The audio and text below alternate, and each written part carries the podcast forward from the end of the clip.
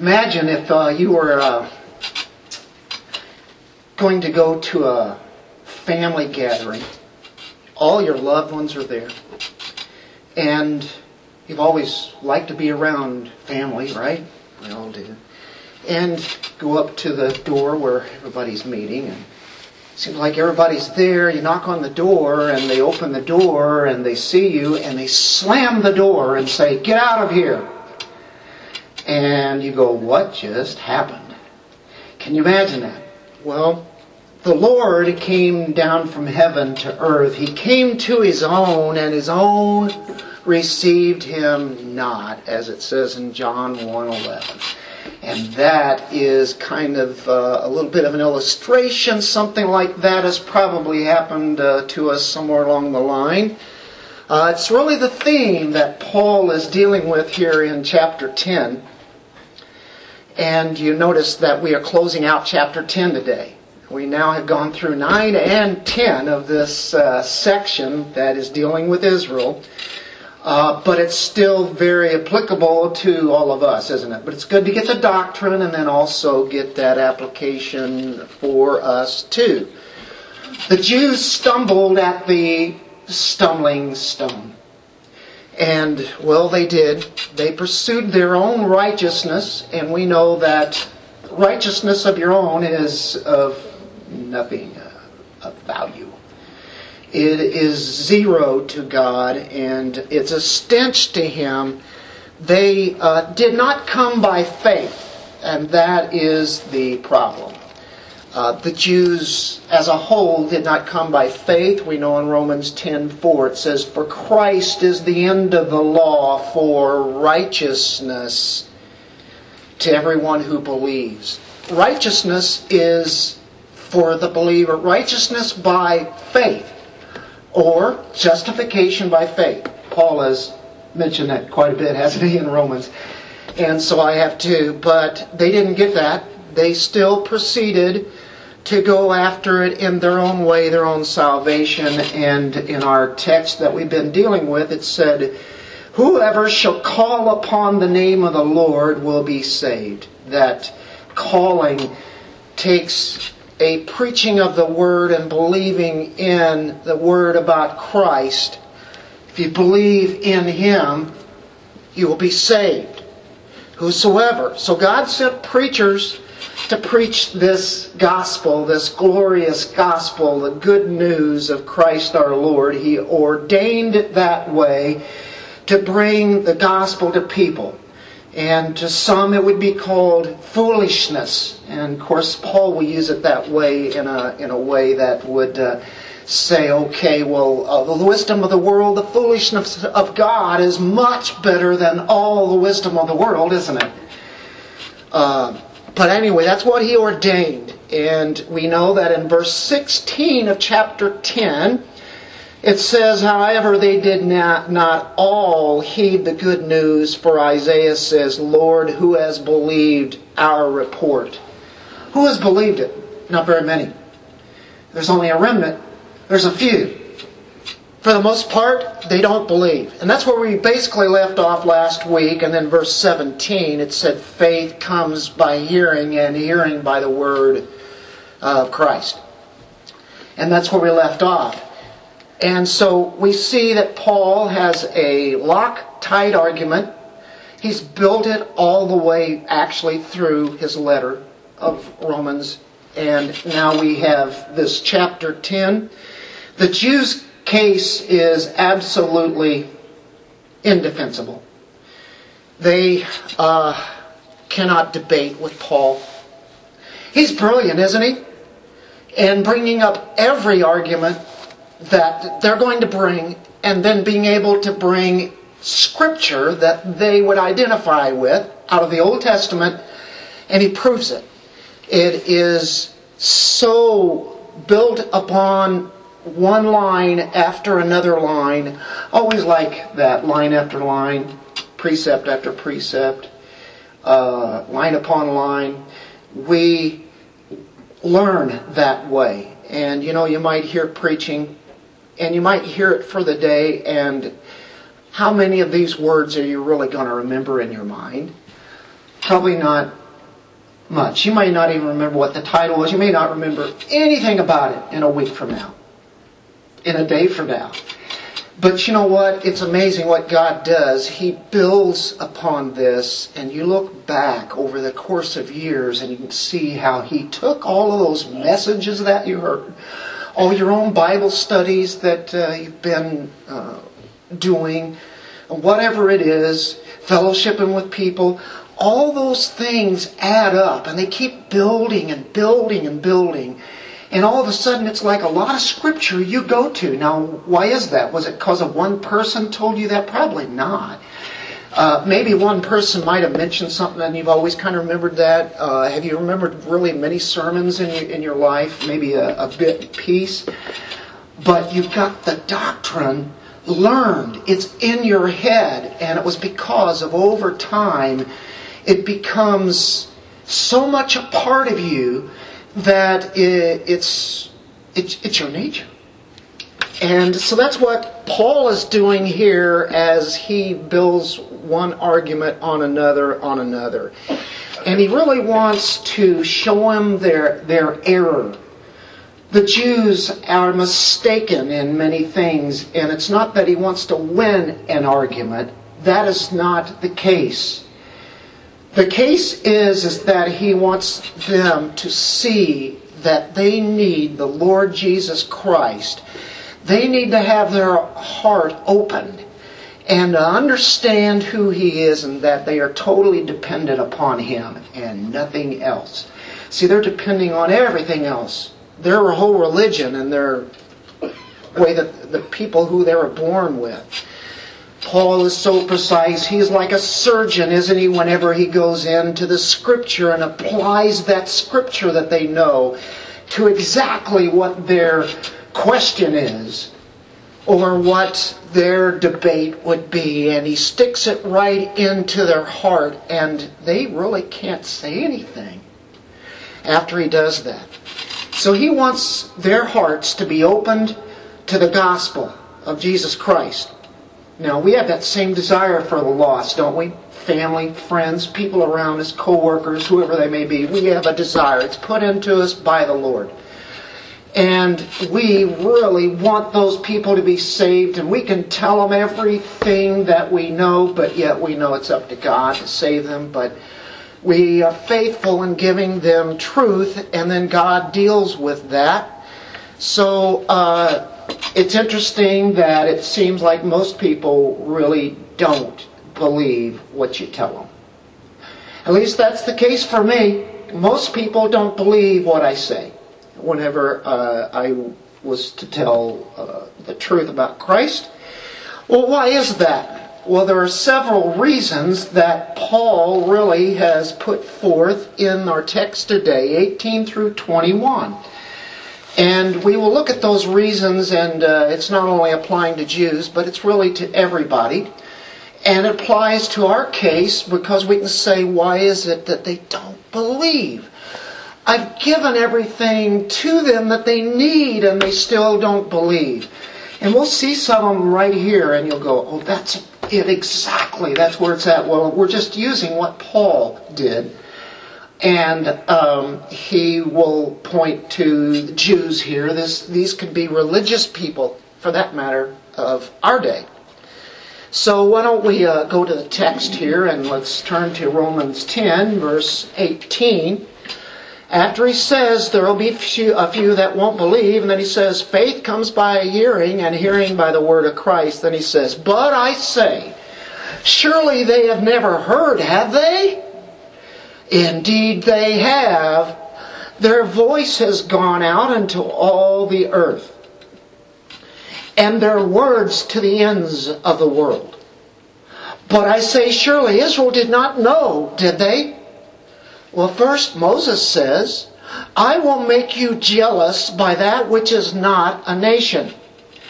By a nation without understanding will I anger you. And Isaiah is very bold and says, I was found by those who did not seek me. I became manifest to those who did not ask for me. But as for Israel, he says, All the day long I have stretched out my hands to a disobedient and obstinate people. Let's pray. Lord, as we enter into the very word that you've given us, this word that we look at this morning, we ask that you would direct your thoughts into this passage and help us get the meaning that you have in this. For back at the time of Paul, all the way to the time of today, and then bringing it into our own lives. And when we look at it for our own selves, we see such a matter of grace because we could be people that say we've never heard or we don't understand it, it was not made clear to us. Or for other reasons there may be that everybody uses. But Lord, you have made the gospel heard and very clear to all. In Jesus' name, amen.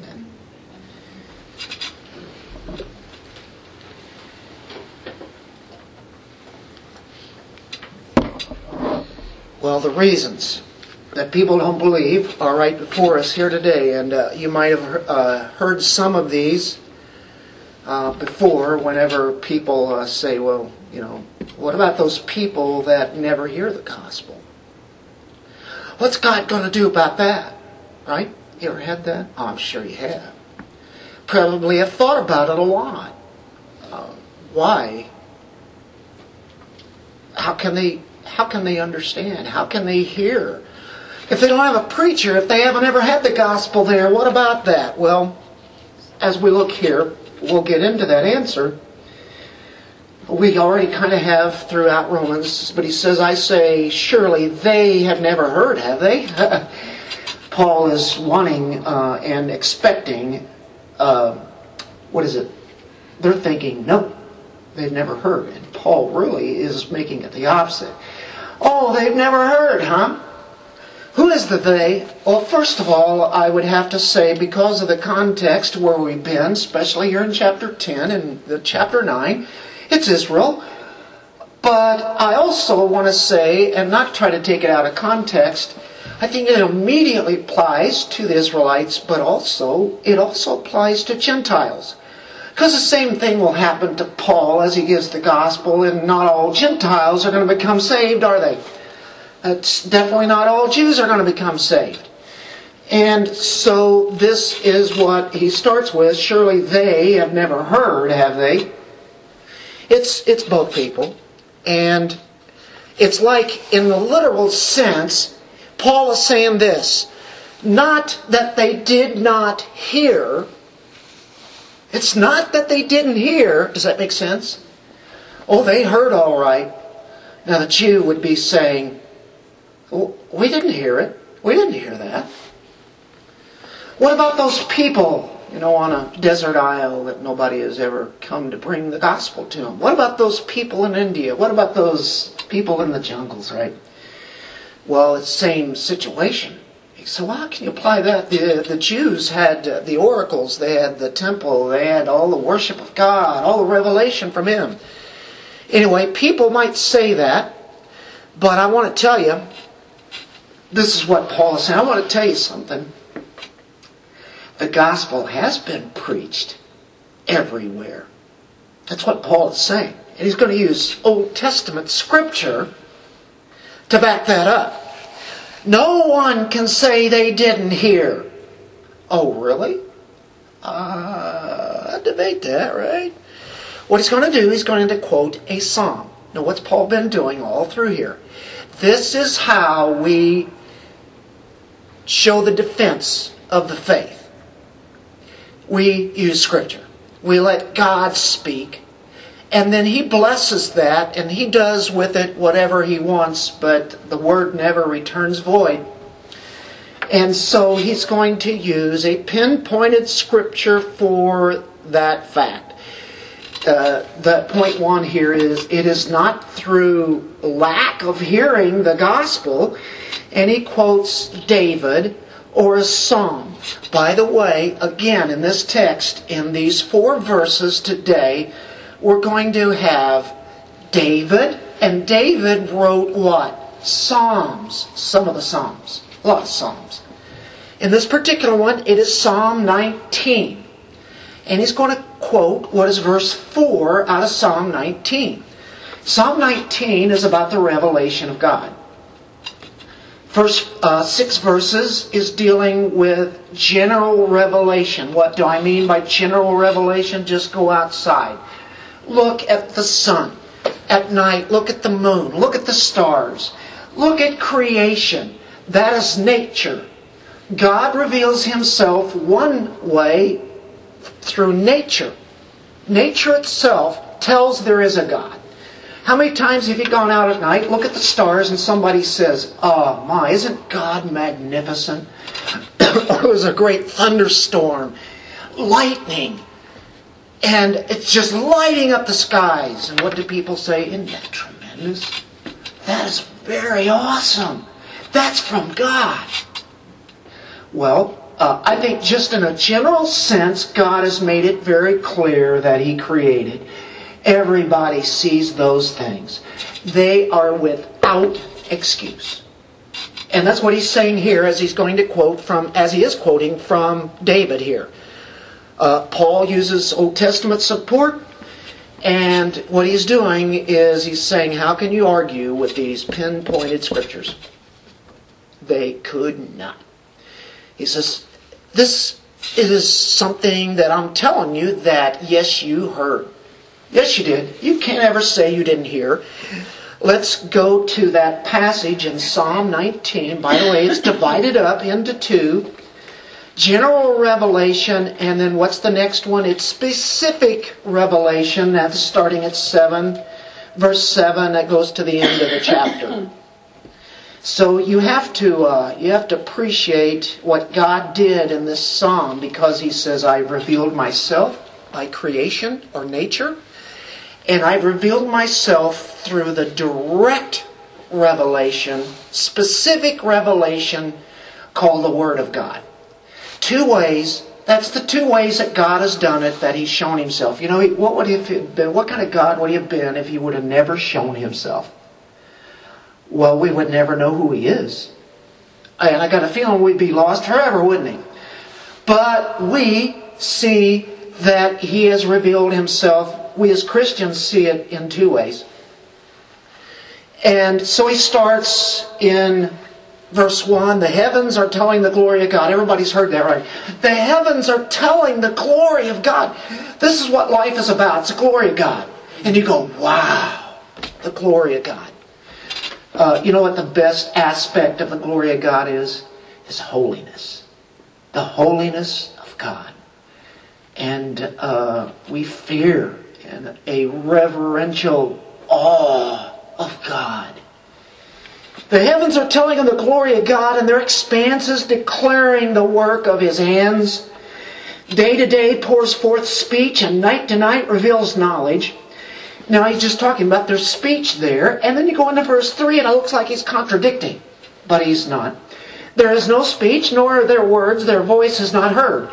He's saying the creation, nature, is speaking it's just shouting out without words, as the next verse says. Does that make sense? It makes it very clear that there's a creator. Anybody with a mind at all has to say somebody had to create this. I know they have their answers for that, but uh, what they've done is they just covered up and they know what truth is and they come in and start telling the lies of the world. The great lie, right? Uh, so when he says no speech and no utterance and that kind of thing, no voice, he's saying not in a literal sense, but it's being spoken, right? Hearing without words. That's look at verse four, and here's where he quoted at right here. Their line or sound has gone out through all the earth, and their utterances to the end of the world. What is he saying? It's everywhere. Everybody is responsible to know there is one true God. And if you believe that, then you'll also believe that there is Jesus Christ. somewhere, somehow, He will send that preaching of the Word or whatever God does in saving people. And there were worshipers of God uh, during the New Testament time that would be considered Gentiles. But they knew that there was a creator God. And whenever Paul or the early church would go to them and preach the gospel, they would recognize that is the true God. And their heart would be opened, just like Lydia. So, that really, I think this really answers what about those people? What about them? They're in the same position that anybody else is. Uh, and it, uh, everybody's sinners. And they need the grace of God for them to know Him. Now, um, we saw the verse 4. Did you see how that tied in with the verse that Paul is quoting in Romans 10? He says, Oh, you, you haven't heard, huh? Well, do you remember David in the Psalms? By the way, whenever you use witnesses, you need two or three witnesses. Paul, in this text today, uses three witnesses. He uses David by quoting the Psalms. He uses Moses, which represents the law, and he uses Isaiah to represent the prophets. The law, the prophets, the writings, or the Psalms. That's what Jesus said to the Emmaus disciples as they were slow in heart and to get what he was saying, and he said, uh, You're slow in heart. Uh, and then he comes on and, and says, there, There's really the, the, the law, the prophets, the Psalms, and they're fulfilled. To you this day, I'm showing you that this has been fulfilled. Of course, that's ultimately Christ. In the Word of God, the, the prophecies are fulfilled. The law is fulfilled. The Psalms are fulfilled that project the Messiah as such. So that's the idea. Do you see the connection? We have we're still in Psalm 19, and he talks about uh, the heavens and all that's there. Through verse 6, we know verse 4 is the key one. And then, uh, just to give a little bonus here, verse 7 then starts talking about direct revelation, specific revelation. It's the Word of God. Look at this. The law of the Lord is perfect. Do you notice what, what's happening here? He says the law of the Lord. What is the law of the Lord? Well, it's the Word of God. The law of the Lord is what? It's perfect. And what does it do? It restores the soul. The next one, the testimony of the Lord. What's the testimony of the Lord? That's the Word of God. It is sure. It's a guarantee. Make what does it do? It makes wise the simple. That's me. I'm the simple guy. I'm just simple. Don't call me a simpleton. Sometimes I feel like I, I, I was, but uh, he makes us into knowing who he is. The precepts of the Lord, that's the word of God, are what? They are right. They're right. They're righteous. What does it do? It, that rejoices the heart. The commandment of the Lord, what is that? The word of God? What is it? It's pure. It's holy. It's pristine. Clear. What does it do? It enlightens the eyes. The fear of the Lord is clean, enduring forever. The judgments of the Lord are true. They are righteous altogether, are more desirable than gold. And he compares it to gold and honey, the drippings of the honeycomb and on through there. It's all about the Word of God. That's specific. That is the one that is weighted even over natural revelation or nature. The two go hand in hand, though. And everybody has the nature delivered to them. They feel it, they hear it, they see it. All by their senses. It's there. God has done that. And so you see, do you see the connection between the first half of Psalm 19 and the second half? By the way, I'll just throw one in here. That's Psalm 19. It's about the Word of God. Psalm 119, which is the longest chapter in all of the Bible, and it's about right in the middle of your Bible if you don't have study notes in the back and such. But in the in the writings concerned, Psalm 119 is pretty well right there in the middle. And it's the longest chapter, and everything there is about, you got it, the Word of God. Every verse, that long, long chapter is about the Word of God. So Psalm 19 and Psalm 119, you got that? Get that ahead. If somebody uh, asks you about the Word of God and what it is and what it does, and we just saw this, you know, some things of that. So he quotes from there, and he's saying the knowledge of God, uh, him being the creator, it's universal. It's everywhere. All know it. Everybody knows that. Revelation has been known to all the peoples,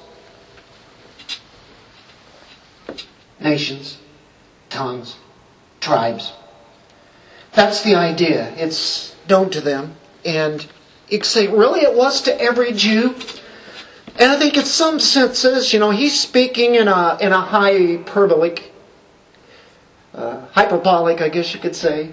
A hyperbole is being brought forth here. He's brought it everywhere to everybody. Usually in the Bible, when it says to everyone, it's like man, if you sh- if you'd have been at a ball game last night at Jeff City, where there was a, an All Star game play, everybody and Jeff City was there. Everybody was there. Now, is that true? Was all what forty thousand of Jeff City there? No, they wouldn't have a place to sit because it just seats a few hundred people, I would say. But uh, you get the idea.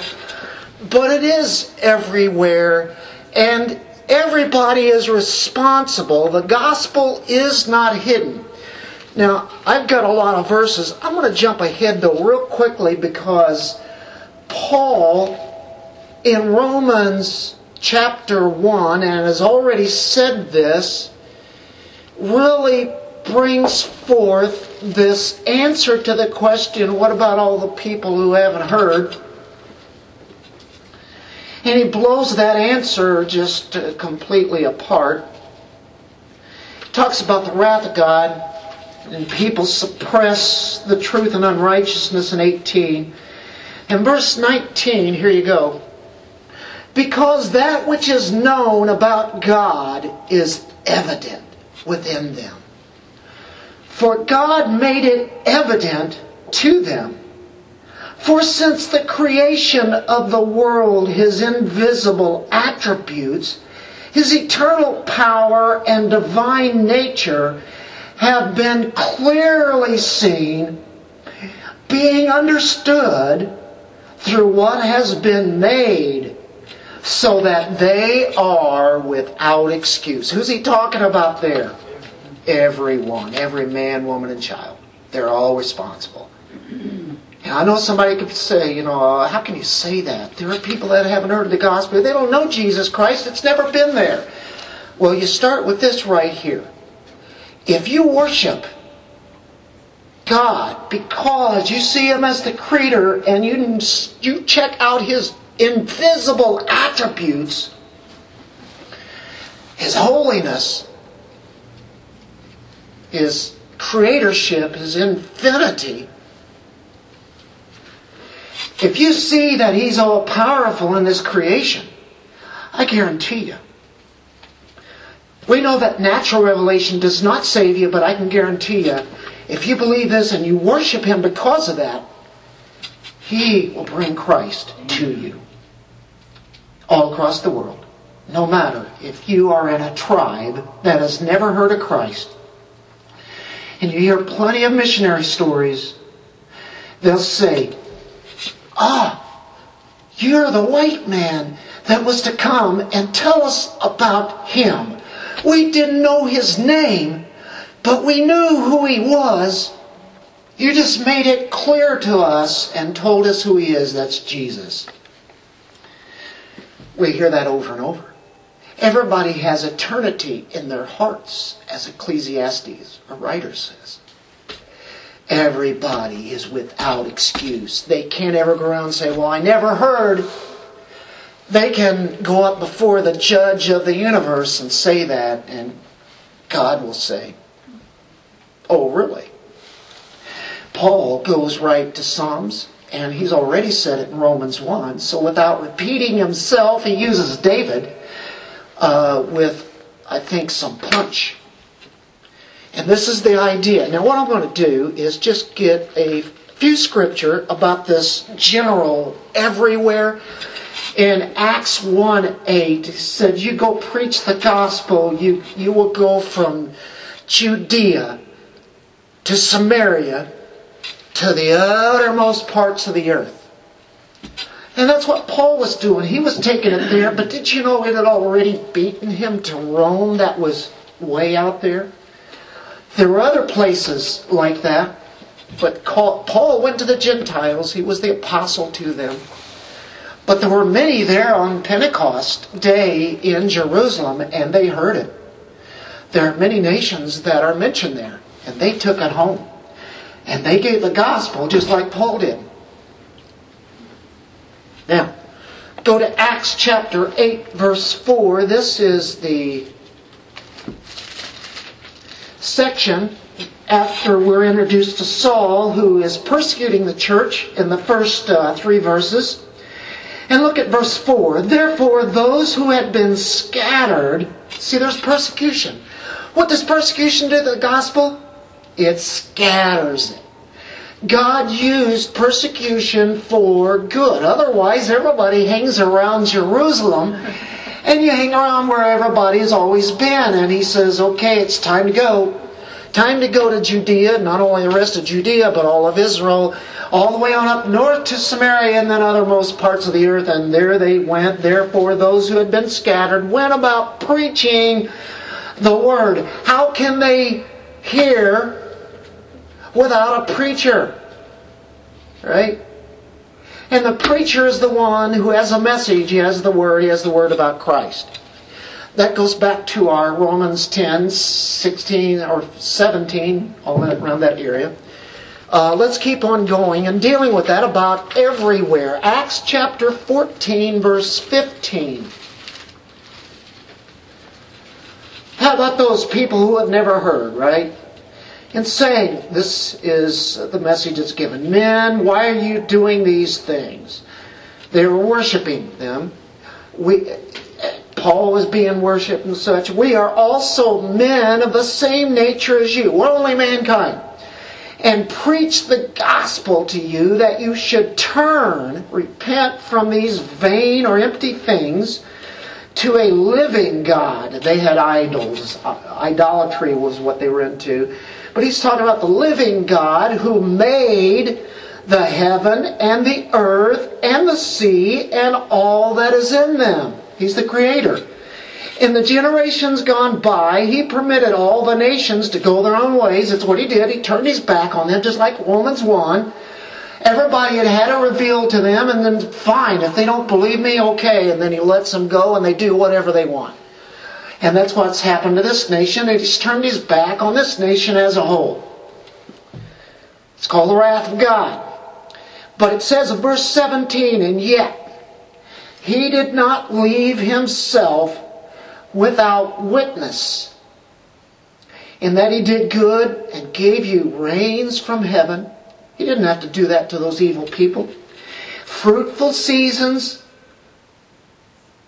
the, just and the unjust, he rains on right, satisfying your hearts with food and gladness.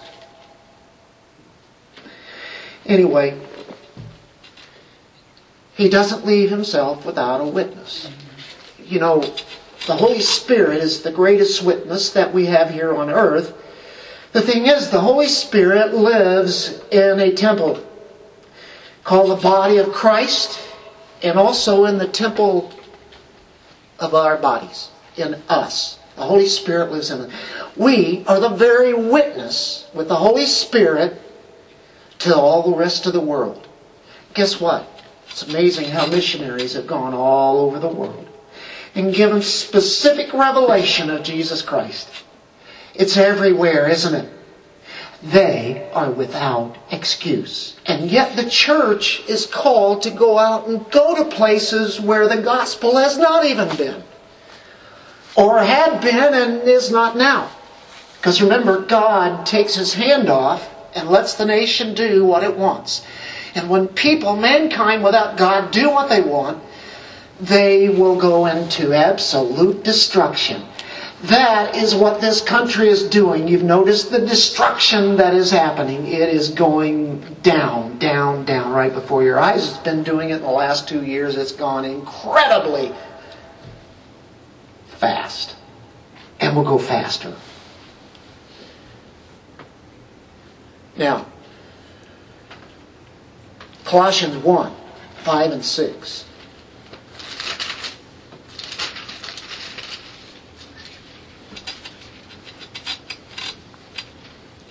Because of the hope laid up for you in heaven, because of that hope, of which you previously heard in the word of truth. These are the Colossians. This is the Colossae church. And they had somebody come to them and preach the word about Christ. They, it was preached and they did what? They believed it. What do you do when you believe on the Lord? You call on Him the gospel, which has come to you just as in, look at this, all the world it constantly bears fruit. But there again, what's the Colossian writer or Paul writing to the Colossians there? It's uh, this has gone over all the world. It's going everywhere. This is not hidden in the corner this is brought out to everybody. You know, there's a new world government that's kind of been hiding in the corners and only basically Christians and then some people who are really into, you know, what they call conspiracies. You know, and you don't have to be a believer to believe in conspiracies that are actually true. You know, you conspire against somebody and it'll all be true. But I'm not saying all of those are true. But I'll tell you what, what I've been studying since the early 1980s, and I've seen it just go further up, more people with a lot of insight, and they share it with you. Now you just, you can hear it coming straight from the horse's mouth that would be considered the enemy. And they are proudly boasting it, what they're going to do.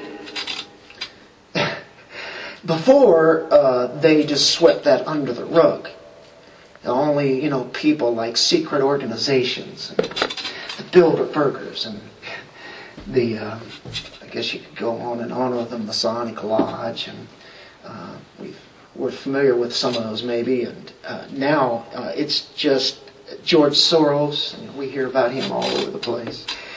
Um, the thing is, is that we've got truth. Some of those things might happen, may not in our lifetime. But I can tell you that we have the word of truth and it's all over the world. So, kind of interesting. Anyway, on Tuesday night, we'll be talking about some of those things. We're in, in our prophecy update, and it's going to be dealing with uh, some things that are going on just very presently of what is been done as an executive order just within the last two months, things that we would not have believed a few years ago. And uh, we'll get into that. That's not my point here today, so I have to move on. But I hope that just kind of teases you a little bit, and you'll say, "What are you going to be talking about?" Going to be dealing with crazy things. Acts 26, verse 26.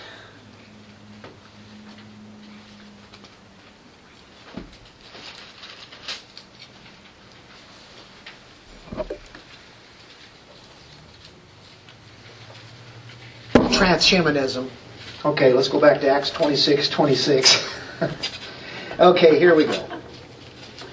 For the king, this is Paul speaking to King Agrippa as he is getting oh, actually he's on the getting ready to go on that journey it's he's really uh, basically there and he, he, tells about his early life and gives his testimony and everything and then uh, here's the king. He says for the king knows about these matters. He knew some things about judaism and such. The king knows. Agrippa, you know this. And i speak to him also with confidence since i am persuaded that none of these things escape his notice, for this has not been done in a corner. Everybody knows about this. This wasn't just something that just popped up out of nowhere. King Agrippa, do you believe in prophets? I know you do. He appeals to the prophets. I know that you do. Agrippa replied to Paul in a short time, You will persuade me to become a Christian. Probably says it in a humor, humorous way. You know, Paul was persuaded, uh, but there's the king, and he's saying, You keep doing what you're doing, you're going to persuade me. He says, Yeah, I know what you're talking about. The only thing is, he's not, uh, he's not going to buy it. Almost persuaded. You ever heard of that? It was a Puritan sermon one time. Almost persuaded. People hear the gospel and they go, yeah, yeah, yeah, and uh, even uh, agree with it. And I go to church every week, right? Only thing is, they really don't know Christ. But they're almost persuaded. Scary, isn't it? Okay, uh, look in John 5 45 through 47. And we're still on that topic of what about those people who've never heard? Well, 545.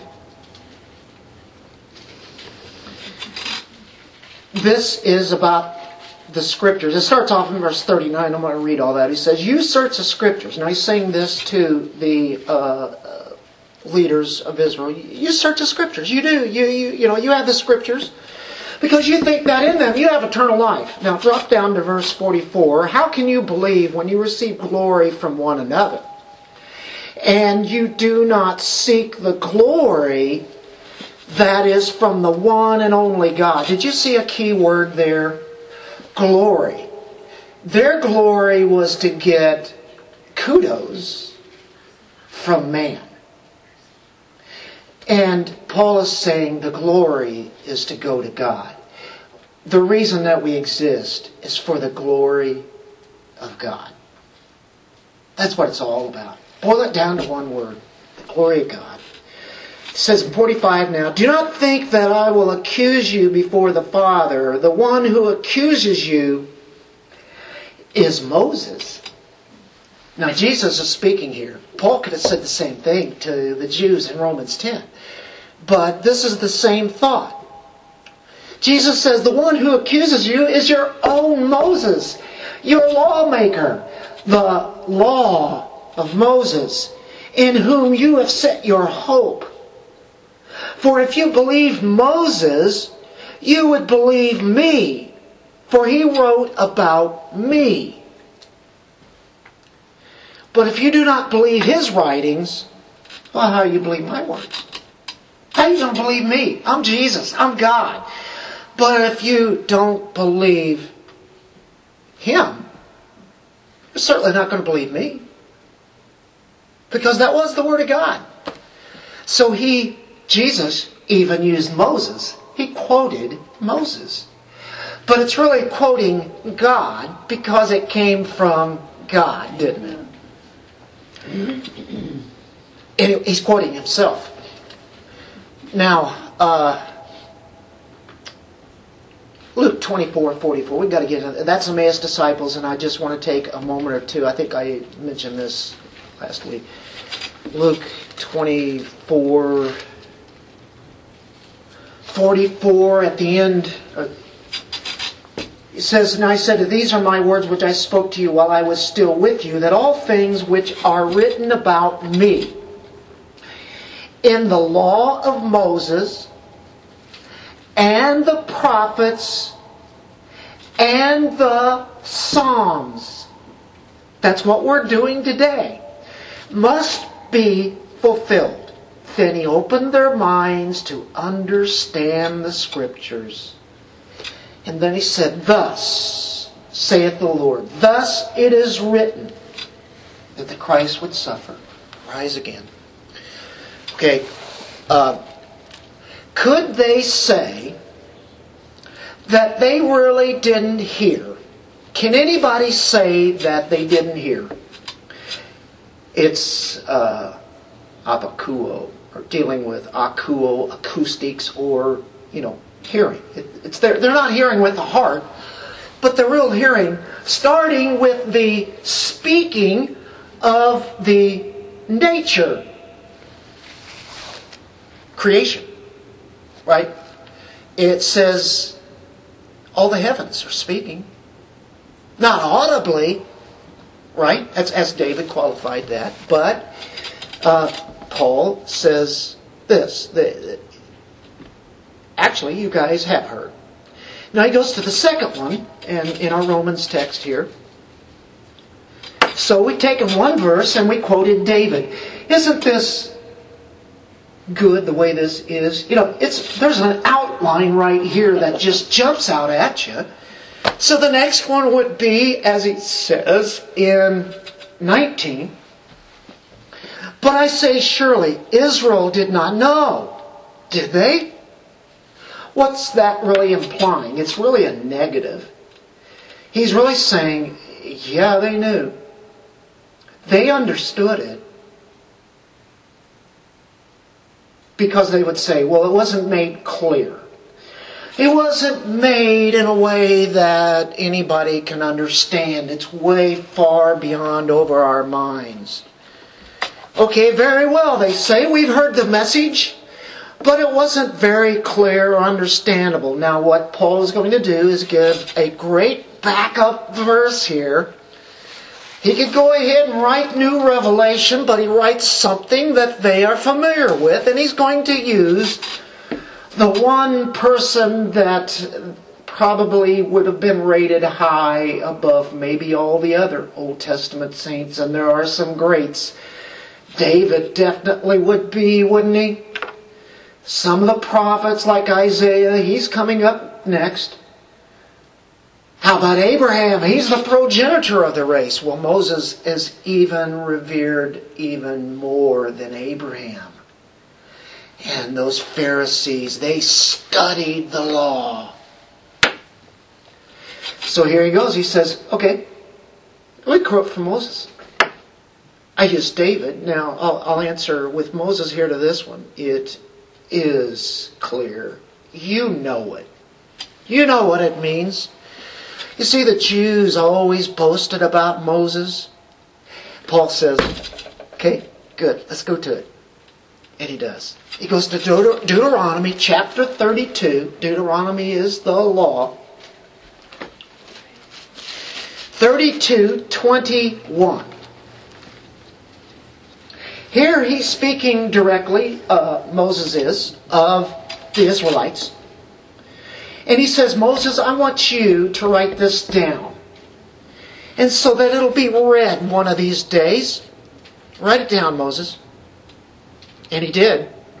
Moses prophesying here, isn't he? They have made me jealous with what is not God. They is Israel. They have provoked me to anger with their idols. God is angry very furious. Because of what? Their idol worship. That's what they're going to get into.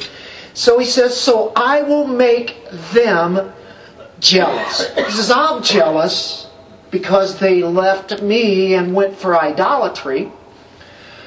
But they are going to become jealous with those who are not a people, who's not a people, it would be anybody that's not a Jew. The Jews are supposed to be God's people, right? God's chosen nation. So there's not a people. And then he says, I will provoke them to anger with a foolish nation. Jews would consider the Jews as dogs fools, these Gentiles, right? That's what the idea was, is the Jews taking that idea on, and yet they were supposed to take the good news of the gospel of the glory of Christ to the world as a whole. They really didn't do that. The apostles, who were Jews, did do that. They did fulfill. But he says, I'm going to provoke them to anger. He says, I'm a jealous God, and they have provoked me to anger. So therefore, I am now turning, I will turn to the Gentiles, and it will make Israel angry. And, you know, after the gospel and after the cross, Paul was the apostle to who? The Gentiles. Peter was the apostle to the Jews, but yet Paul would always say to the Jew first. He would go to the synagogues that were all over the known world. That's where he'd go to first and preach to the Jews, then to the Gentiles. That's the way that it always was. That's the way that Paul did it. It did the biblical way. And so uh, we know now, as a whole, God is not, in a sense, concentrating on the Jews, if I can say that in a human way, and get away with it. Do Jews come to Christ? Yeah, they still do. Absolutely. But in, in Romans, if we can just jump ahead, in Romans 11, here's what's going on. In verse 25, I don't want you, brethren, to be uninformed. You know what he's saying there? Ag, aganos, or really it's to be ignorant. To, to not know. I don't want you to be ignorant of the mystery. What is that, Paul? What's that mystery? Well, so that you will not be wise in your own estimation, that a partial hardening has happened to Israel until the fullness of the Gentiles has come in. Until the fullness. Till I am done bringing that gospel. It's talking about when Christ comes back.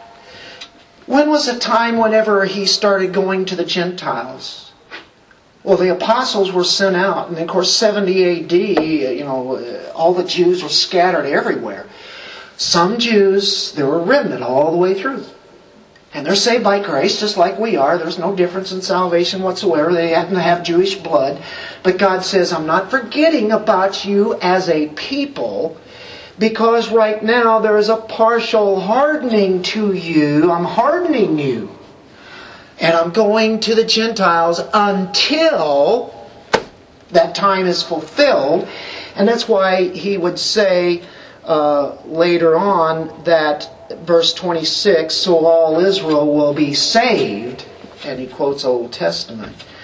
That means that those promises that he gave to a nation. He will never, he will not do away with nations, even though we will all be saved and, the, and we will all be people. We're of one tribe in a sense, but yet he, he, it's his glory that he has different people. Why did he create it that way? Because that's what he wanted. He wanted boundaries and such, and he works through that, but yet there is a point in saying, I have Jewish people, and then I have Egyptians, and I have Americans and such. And look at this, they all become one in the church, but you still maintain who you are.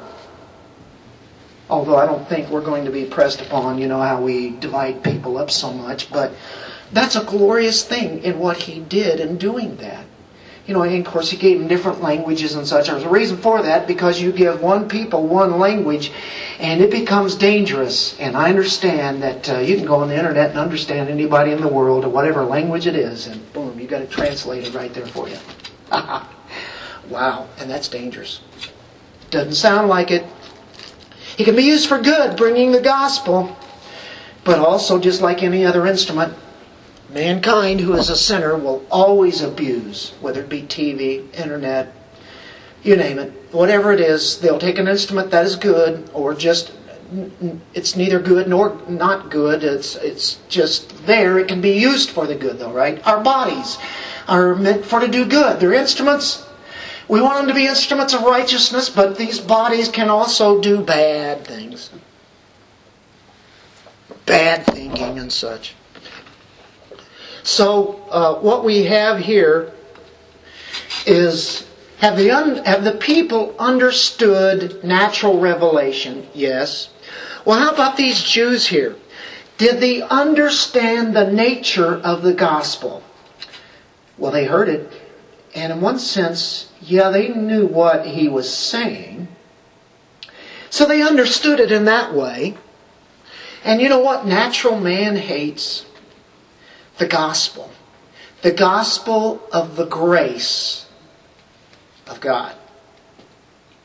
The gospel of the grace, of the glory of God. If they loved it, they would be a Christ follower. They hated it. The Jews hated it. It was offensive to them. It was so offensive that they put a conspiracy out for three years to kill this man that was healing people, that was saying words that no man had ever said. He was amazing. And, and they knew what he said. They wanted to continue to have their own religion and do it the way that they wanted it to be. And so they understood and they hated what he said. It's not that they didn't understand grace. Get this. They rejected it. They heard it, they didn't like it. They hated it. And they totally rejected God's grace. Moses prophesied this. And that's what Paul says right here. And it's a, an Old Testament proof. It's a quote from the prophets.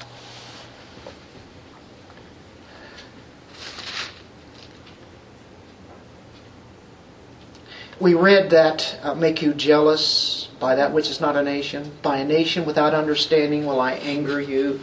Jesus was in the uh, synagogue preaching the message in Nazareth, and he was quoting from Isaiah, and then he got to a point where you know he's talking about you know he he was actually showing that he had done the miracles and everything you know uh, what what all that he had done in his life.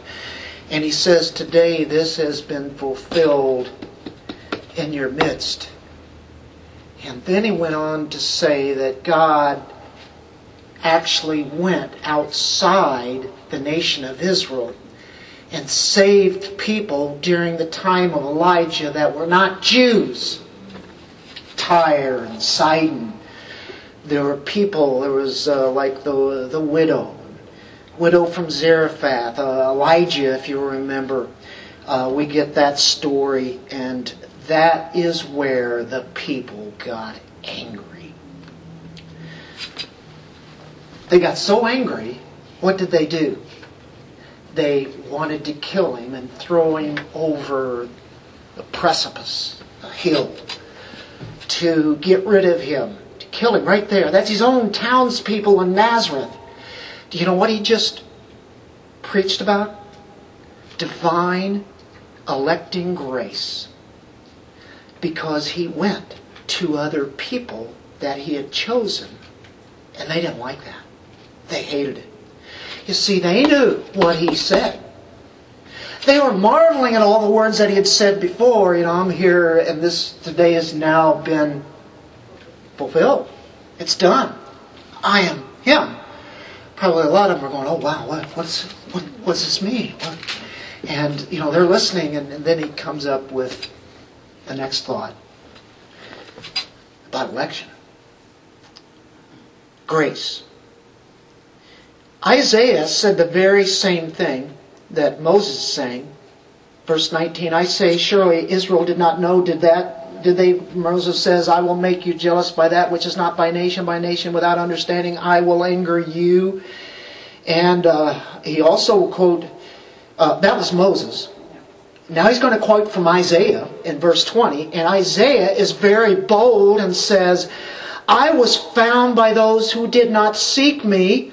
I became manifest to those who did not ask for me. Now he's talking about the Gentiles. Isaiah talked about this.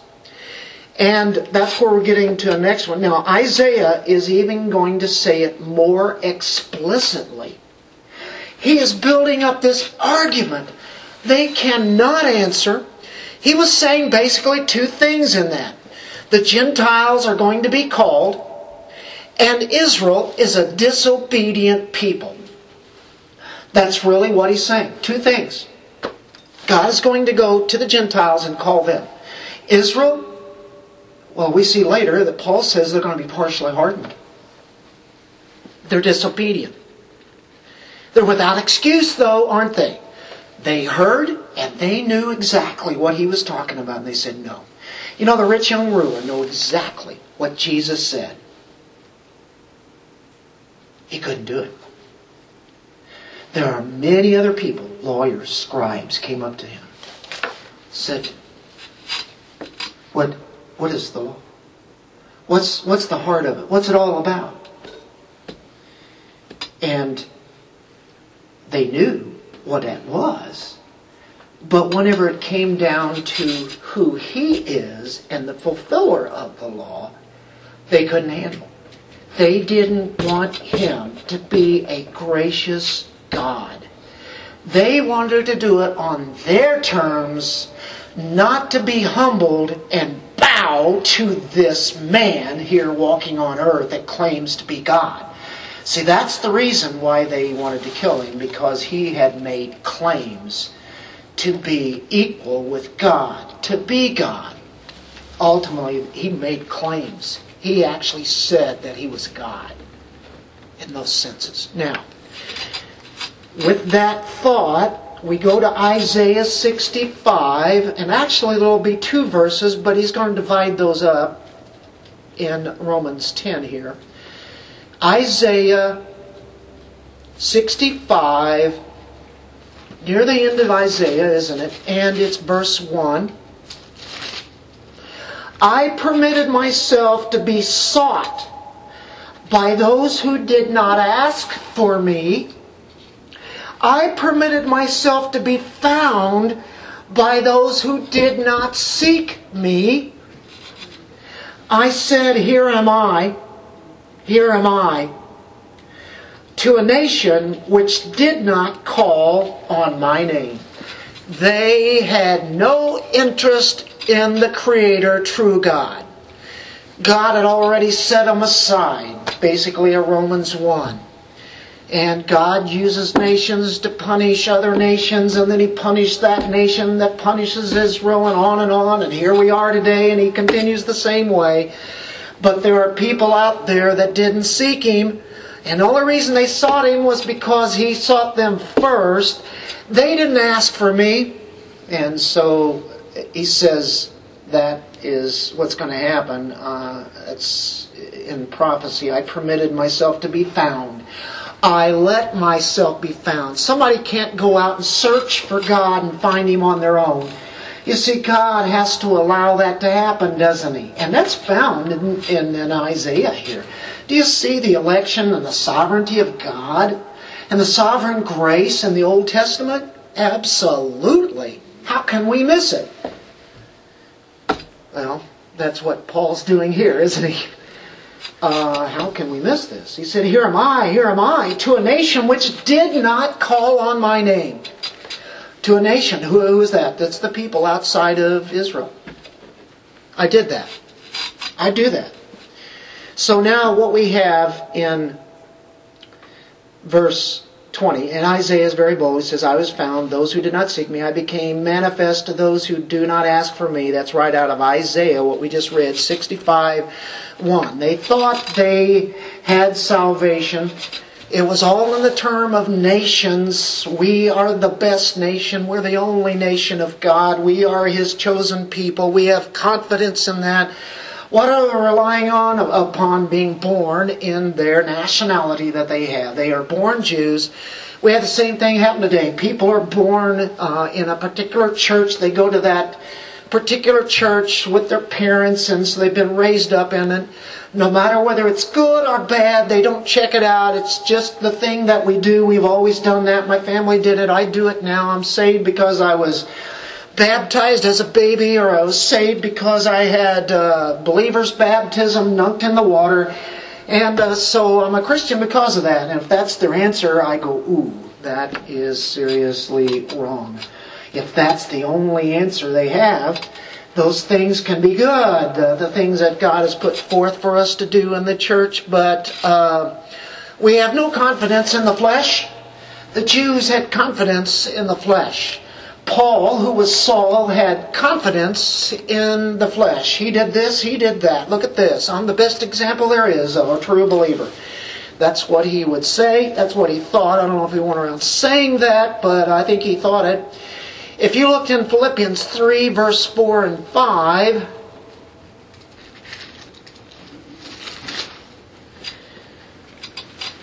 what does Paul say? Although I myself, he says confidence in the flesh in verse 3. and he says, Now I put no confidence in the flesh, it's all in Christ, but he said, uh, Although I myself might have confidence even in the flesh, because of these things. If anyone else has a mind to put confidence in the flesh, I far more. Circumcised the eighth day of the nation of Israel, of the tribe of Benjamin, a Hebrew of Hebrews, as to the law, a Pharisee, as to zeal, a persecutor of the church, as to the righteousness which is in the law, found blameless. And then he goes on to say that's all counted as loss, it's all trash. It was nothing it was the works of the flesh. He had no confidence in that anymore. It's only in Christ. And so now we go to John 8. And Jesus confronted these same kind of people. They were religious. These happen to be religious Jews, but whatever they are, whatever religion they're coming from, here's the way that it goes. Now, they come up to him, and, uh, you know, God is, is actually showing what salvation is about, and he uses parables, Jesus does. And then verse 39, the Jew says, answers, says to him, Abraham is our father. Jesus said to them, If you are Abraham's children, do the deeds of Abraham. But as it is, you are seeking to kill me, a man who has told you through the truth, which I heard from God, this Abraham did not do. You are doing the deeds of your father. Uh oh. They said to him, We were not born of fornication. We have one Father, God. Jesus said to them, If God were your Father, you would love me.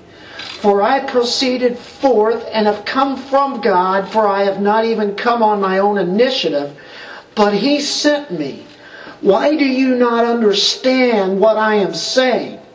It is because you cannot hear my word you are your father, the devil, and you want to do the desires of your father. He was a murderer from the beginning and does not stand in the truth because there is no truth in him.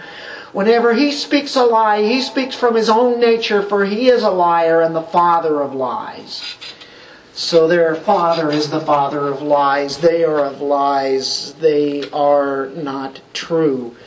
You see, they took a pride in everything that they knew and they saw the Gentiles as foolish.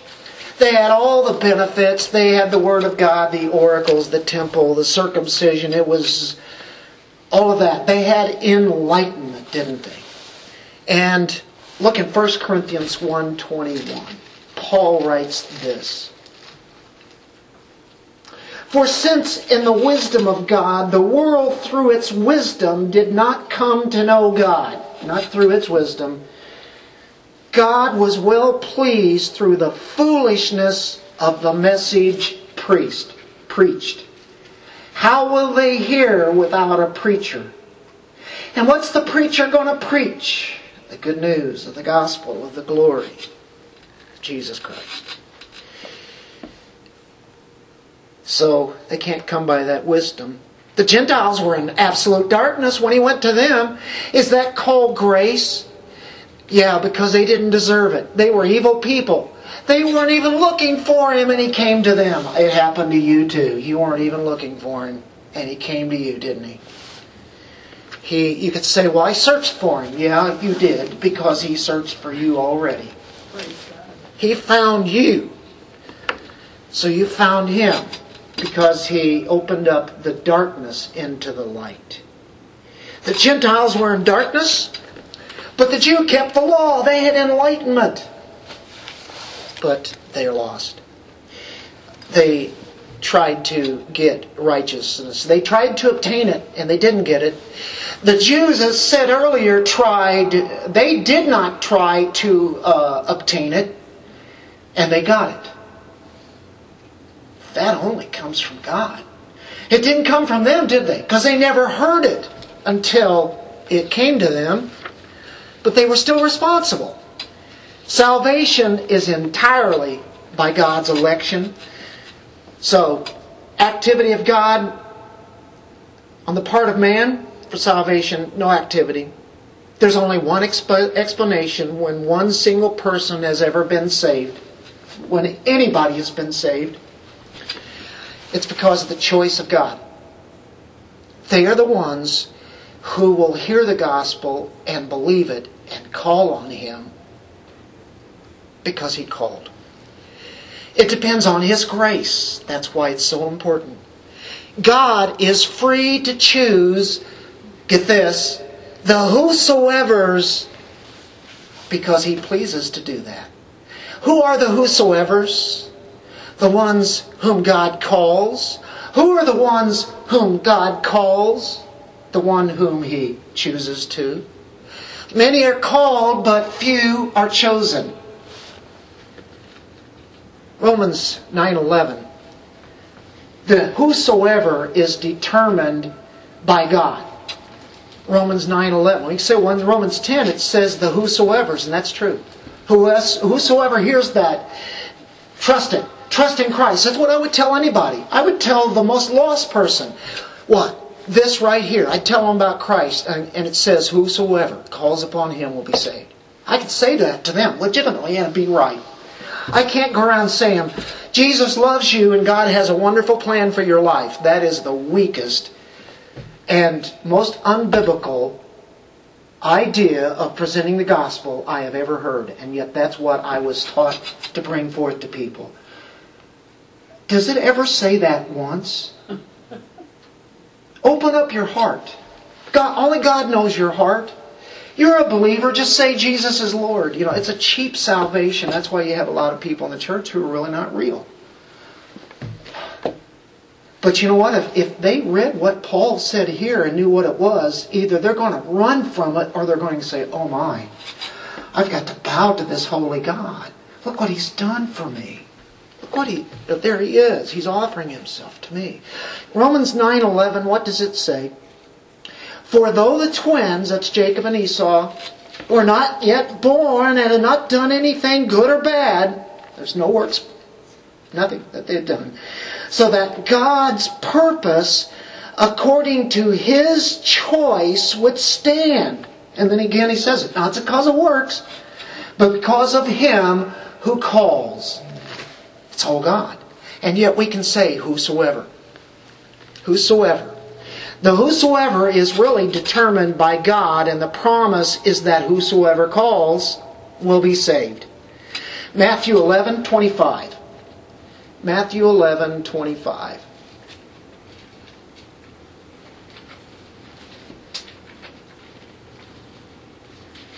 At that time, Jesus said, I praise you, Father, Lord of heaven and earth, that you have hidden, look at this, these things from the wise and intelligent, the elite, you've hidden it from them, and have revealed them to infants, ones who are not many mighty, not many noble, not necessarily much anything about them.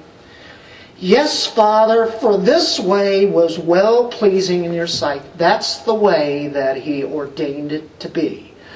All things have been handed over to me by my Father, and no one knows the Son except the Father, nor does anyone know the Father except the Son. And are you ready for this? Father knows the Son, right? You got Son knowing the Father and such. And anyone to whom the Son wills to reveal him. Anyone that the Son reveals the Father to, they will know too. They will know the Father. Wow. Other people, it's hidden from. Others, he reveals it to. I don't know what else to say. I know that would sound unfair to most people, but they don't get how sinful man is and why God would choose anybody. And I literally believe he's choosing millions and millions and millions all through the course of history. There will be a lot of believers there. But he also says, few there be that find it. I think there's probably going to be a, lot of lost people that don't know Christ.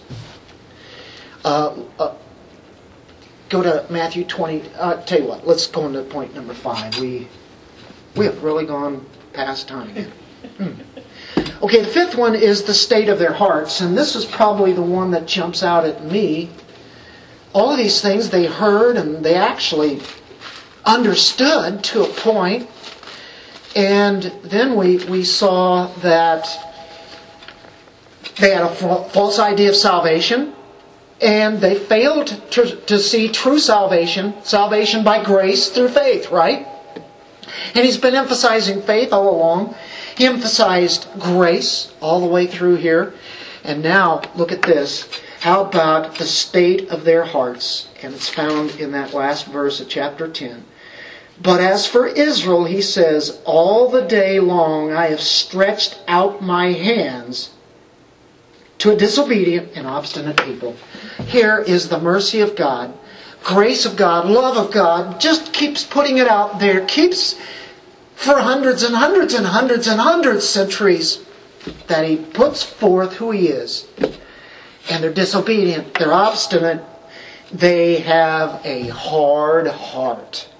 The state of the heart is probably the biggest reason for why they don't trust in Christ.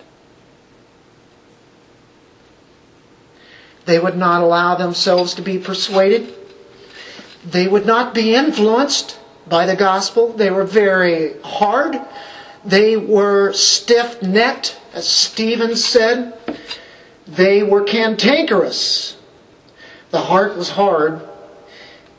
Um, that idea, disobedient there, uh, obstinate. You've got the thought of there to contradict. They contradict the word compared to who they're supposed to be. And there they are, Israel. They contradict the word they are disbelieving the gospel of grace, so their lives don't line up with what the Word of God is about.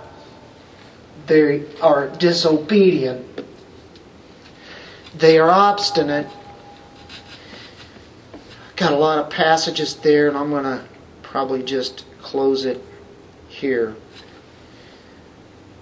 Uh, we can always look those up later. Um, I know in Hebrews 3 it continually says, Today.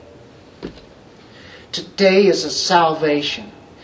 And he's been saying all along that their hearts are hardened.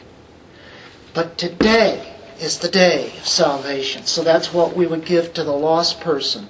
I think even our own selves, we must examine ourselves in light of what we have looked at here today. Uh, do we always want to have a willing heart to give all the praises and glory to God and everything? Do we stand back and be in awe of His amazing love and grace that He has given us? Were it not for the election of God, not a single soul would be saved. They'd be lost forever. They are saved exclusively by grace. And Paul knew that. He said, By the grace of God I am saved. I am what I am by the grace of God. Can we all say that, right? That's what it is. That's where we're at. We should want our hearts softened. Even though He has already softened and saved us, if we are trusting in Him every day, uh, when we have kind of turned on him a little bit and we have actually sinned. We've not sought him out. Uh, we we've found our own little idols or whatever it is, we must think that uh, we must repent we must confess that He is Lord of our lives and uh, to be sorry for that and living a life, living a life that would be glorious to Him. He says, All day long I have stretched my hands to disobedient and gainsaying people. Here's what we say as what Jesus said He who comes to me, Jesus said, I will no wise cast out. Go to Christ. Flee to Christ. As the Puritans often said, John Bunyan, flee to Him. Run to Him. Now. Today's a day of salvation. Whosoever shall call upon the Lord will be saved. So that is what we can do with that whenever we think of the whosoevers. We can honestly say it because God has a lot of whosoevers out there. Do you think Paul has a rock solid built case here for the Jew and for the lost of the Gentiles? I believe he does. The judge says it's done. he has made his point, but he has more to make because the next question is then is he done with Israel? Let's pray. Father, holy, great, awesome God, we are stunned, we are dazzled by your truth. You have just given us your truth. You speak through that word. It does come audibly through a preacher's mouth, but the word in itself is the very word of you. May what we have said today be honoring to you, and may it help us give glory to you even more as you open us up to understand the truth of the ages. Others will not open their hearts because they cannot, but they do not want to. They will not. But there are others who will. And we realize it always comes back to your mercy and grace, your love. Thank you for showing that here today. In Jesus' name we pray, amen.